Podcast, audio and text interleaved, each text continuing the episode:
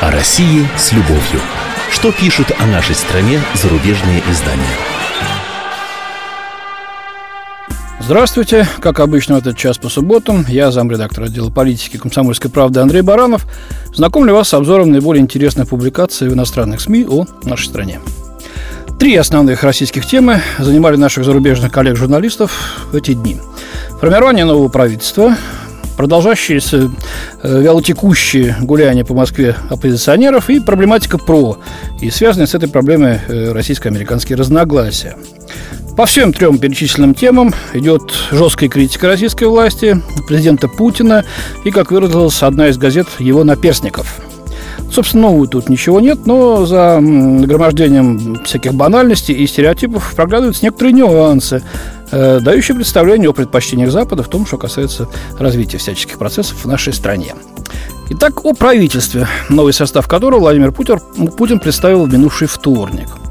А, Андре Баллен из австрийской э, газеты Der Standard отмечает, что кабинет расширился на два министерства, на 15 постов из 21 пришли новые люди, однако первое впечатление, полагает он, обманчиво. Во многих случаях заместители министров просто заняли посты своих бывших начальников. У девяти новых министров уже есть опыт участия в правительстве во втором ряду. Особенно в сфере экономики Медведеву будет трудно провести обещанные реформы. Многие ключевые посты заняли креатуры из свиты Владимира Путина, сообщает Балин, в первую очередь имея в виду вице-премьеров Игоря Шувалова, Дмитрия Козака и Дмитрия Рогозина. Э, кроме того, по словам Балина, возросло влияние Министерства финансов. А вот бывший вице-премьер Игорь Сечин, считающийся одним из самых непримиримых противников Медведева, станет председателем правления Роснефти, сообщает Балин. А Элен Барри из американской «Нью-Йорк Таймс» уверена в следующем. Президент Владимир Путин дал понять, что власть в ближайшие шесть лет будет сосредоточена в его руках, и что он не уступил требованиям оппозиции ввести новые фигуры в высшие эшелоны власти. Вот видите, то говорят о том, что э, на 15 постов из 21 пришли новые люди все-таки, а здесь, говорит, не уступил требованиям ввести новые фигуры президентской администрации Путина, органе, чье влияние достигает всех уголков страны, будет доминировать его наперсники, вот те самые, о которых я говорил, а, окружавшие Путина на протяжении десятилетий, включая нескольких ветеранов разведки и служб безопасности, отмечает Барри. Группа особенно непопулярных министров смещена с правительственных постов, что свидетельствует о том, что власти прислушались к недавним призывам наказать чиновников за коррупцию и неэффективную работу. Но большинство из них получат новые должности помощников и советников президента, говорится в статье. А вот Александр Коляндер и Ричард Будро в газете американских деловых кругов Wall Street Journal подчеркивают, что Путин назначил семь экс-министров на должности советников администрации президента. Он сделал их противовесами их же преемников в правительстве, полагают авторы. И это означает, что российское руководство вряд ли приступит к кардинальным политическим и экономическим реформам. Немецкая Die Welt, например, недовольна назначением Владимира Мединского на пост министра культуры. Экс-депутат парламента, член правящей «Единой России», известен прежде всего своей книгой «Мифы о России», вызвавшей неоднозначные оценки, пишет газета. Мединский выступал за введение единых учебников истории в российских школах, чтобы исключить плурализм в головах школьников, э, говорится в статье. Но он не так говорил.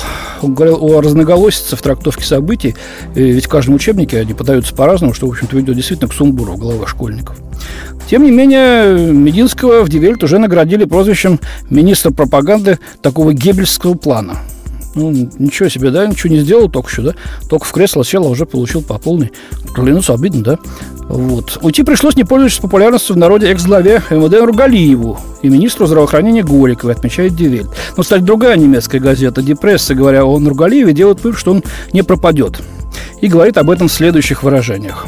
То, что террористическому государству потребуются специалисты по террору, знали еще большевики, когда интегрировали головорезов из царской охранки в ЧК, пишет автор Михаил Лощинский.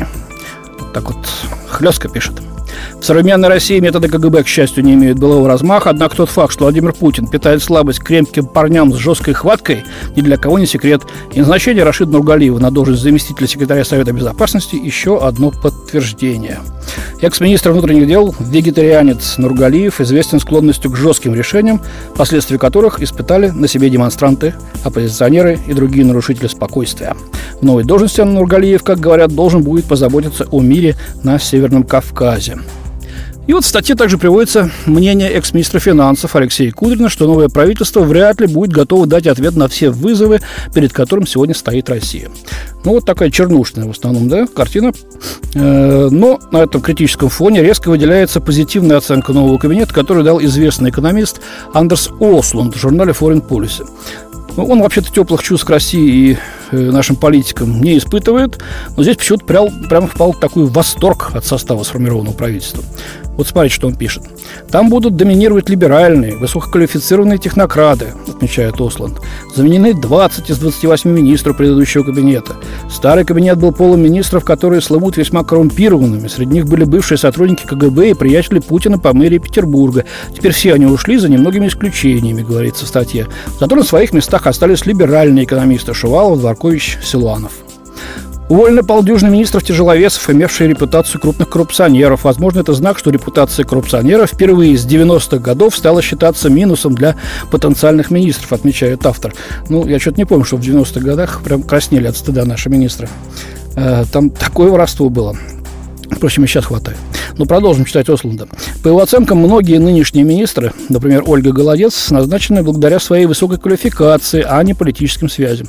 Ну, правда, автор там обнаружил в новом правительстве несколько фигур с большим политическим весом. Рогозин, там, Федоров, Ишаев, Сурков. Ну, тут не нужно быть особо прозорливым, чтобы это обнаружить. Кабинет, считает Осланд, отличается высокой компетентностью и способен провести социальные и экономические реформы. И, в общем-то, это своеобразный ответ Кудрину, которого я вот только что цитировал, который высказывал прямо противоположный прогноз. Ну а теперь поговорим о более глобальных прогнозах на шестилетний срок президентства Владимира Путина. Путин амбициозен, но нереалистичен. Выносит свой такой безжалостный вердикт Людовик Акрон во французской «Леко». Э, вернувшись в Кремль, он представил программу экономического развития страны, доказывающую, что намерен перетас перетасовывать, извините, карты регионального равновесия. Украинский премьер Николай Азаров уже обвиняет Москву в том, что она манипулирует Евросоюзом в деле Юлии Тимошенко с целью заставить Украину принять ее проект Евразийского союза и порвать связи с Брюсселем. В Грузии олигарх Бидзина Иванишвили идет в политику, опираясь на связи с Россией, обещая сделать своим приоритетом российско-грузинское согласие. Очевидно, что Владимир Путин до сих пор наводит страх на соседей, отмечает автор статьи. Но вот мне интересно, например, в этой связи, когда Ющенко или Саакашвили шли в президенты при прямой, в общем поддержке Запада, это считалось нормальным там?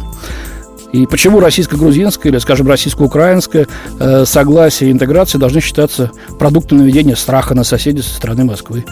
Э, или такое согласие вредно для Запада, его допустить никак нельзя, ни в коем случае? Ну, тогда это другое дело, понятно. Э, пишет автор дальше. Разумеется, если Путину удастся реализовать все поставленные им экономические цели, Россия станет настоящей экономической державой, более привлекательной, чем Европа или США, признают Акрон. И ей даже не придется заставлять Украину, Грузию, а также Белоруссию и Казахстан возвращаться под ее крыло. Они вернутся сами. Однако кажется, что амбиции Путина неосуществимы, тем более в ближайшие шесть лет. Это противоречит законам природы и экономического развития, пишет автор. Ну, знаете, поживем увидим. Э, по крайней мере, пять лет назад о Евразийском союзе речи вообще не было. Теперь же он формируется на наших с вами глазах. Трудное дело, хлопотное, долгое, да, кто бы спорил. Э, но если это дело делать упорно и с умом, конечно, э, то уверен, результат будет. Тем более, что еще далеко неизвестно, где окажется Европа, если ее еврозона затрещит по швам, действительно, как сейчас многие предрекают. И не будут ли молодые европейцы, так стремившиеся в свое время в Евросоюз, искать какую-то более стабильную альтернативу? Э, но вот Wall Street Journal все равно считает, что популярность правительства Путина продолжает снижаться, и полномасштабный политический кризис возможен до окончания нынешнего президентского срока Путина. Э, есть также риск, что экономический кризис в Европе перекинется на Россию и вызовет массовые акции протеста. Ну, то есть вот не мытьем, так катанием нам хотят. На зло маме отморожу уши, пусть у вас тоже они болят. Э, а эти акции протеста, считает Wall Street Journal, принимают все более конфронтационный характер, и это грозит усилением сторонников жесткого курса как в Кремле, так и в рядах демонстрантов. Э, правда, за пределами Москвы продемократическая программа не находит широкой поддержки, уныло констатирует газета. Ну, вот подошла нам очередь, наверное, поговорить за оппозицию. Э, все эти московские акции «Окупай Абай», «Окупай Арбат» себя явно не окупают, под, подзавяли они. Но по инерции западные коллеги их продолжают освещать. Например, московский корреспондент «Нью-Йорк Таймс» э, Элен Барри пишет, что с тех пор, как в Москве начались антиправительственные акции, Алексей Навальный излучает беспечную жизнерадостность. Но теперь на Навального, возможно, заведут уголовное дело. Накануне инаугурации Путина, напоминает газета, он вместе с пламенным левым активистом Сергеем Удальцовым руководил крупной демонстрацией, которая вылилась с хаотичной стычки протестующих с полицией. Кремль ухватился за случай насилия как предлог для массированных усилий по ограничению инакомыслия, поддержал новые драконовские штрафы, которые могут фактически поставить демонстрации вне закона, говорится в статье. И вот Дмитрий Тренин, директор Московского центра Карнеги, которого охотно цитирует газета, полагает, возможно, твердолобые в правительстве захотят отдать Удальцова и Навального под суд сейчас, пока те еще не представляют э, реальной угрозы. Вот интереснейшая публикация э, Доминика Домбра на французском портале Slate FR. Э, нападки на Путина со стороны быстро развивающихся социальных сетей в интернете станут, возможно, одним из лейтмотивов его нового президентского срока. Как отмечает издание, в России еще никогда не было протестов, объединяющих социальные сети и уличные манифестации.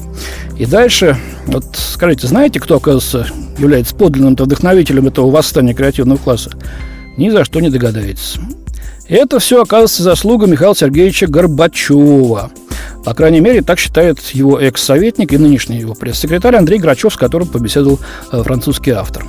По мнению Грачева, эта мобилизация самая мощная за последние 30 лет. Она доказывает, что Горбачевская перестройка не прошла бесследно и принесла плоды. Она подтверждает, что демократизация России и ее движение навстречу миру потерпели крах с приходом Путина. Горбачев, цитата, предпочел не применять силы и в конечном итоге согласился уйти, уступив место Ельцину. Поэтому он имеет право сказать Путину, вот видишь, можно уйти, можно отказаться от поста президента. Но Путин, в отличие от Горбачева, цепляется за власть. Он поставил все на наиболее ретроградную часть страны, ностальгирующую по СССР. Он говорит об иностранном заговоре, пугает всех призраком гражданской войны. Горбачев никогда так не делал. Вот это все слова Грачева. И он же говорит, что перестройка была революцией сверху, сделанной Горбачевым без социальной базы. На этот раз все наоборот. Есть социальная база, но нет лидеров. Поэтому пока Путин относительно спокоен. Однако средний класс научился выходить на улицы, а интеллигенция мобилизовалась против Путина с беспрецедентной энергией. Горачев убежден, это доказательство того, что борьба Горбачева была не напрасной. Э, ну, тут, по-моему, и комментарий никакой не нужен.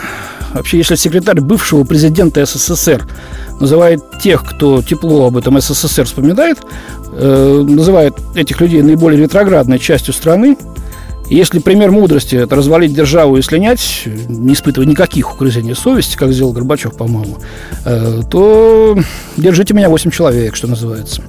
Ну, впрочем, раз Михаил Сергеевич оказался таким предтечей, пусть его берут в лидеры наши оппозиционеры, раз не хватает им там вожаков. Э, только ведь угробит он креативщиков. Ой, угробит. Гробить у него всегда здорово получалось. И в завершение о ПРО, противоракетной обороне, которую тут выстраивают у наших границ э, Соединенных Штатов вместе с натовцами. Показательная публикация на сей, на сей счет э, Чарльза Кловера и Джеффра Дайера британской Financial Times. Публикация под заголовком «Россия форсирует ядерную риторику». Вот что пишут авторы. Молодым россиянам нужны позитивные примеры для подражания, чтобы у страны были успехи в области литературы, искусства, образования и в области ядерного оружия. С этой цитаты из речи уходящего президента Медведева 3 мая начинается его статья э, в Financial Times.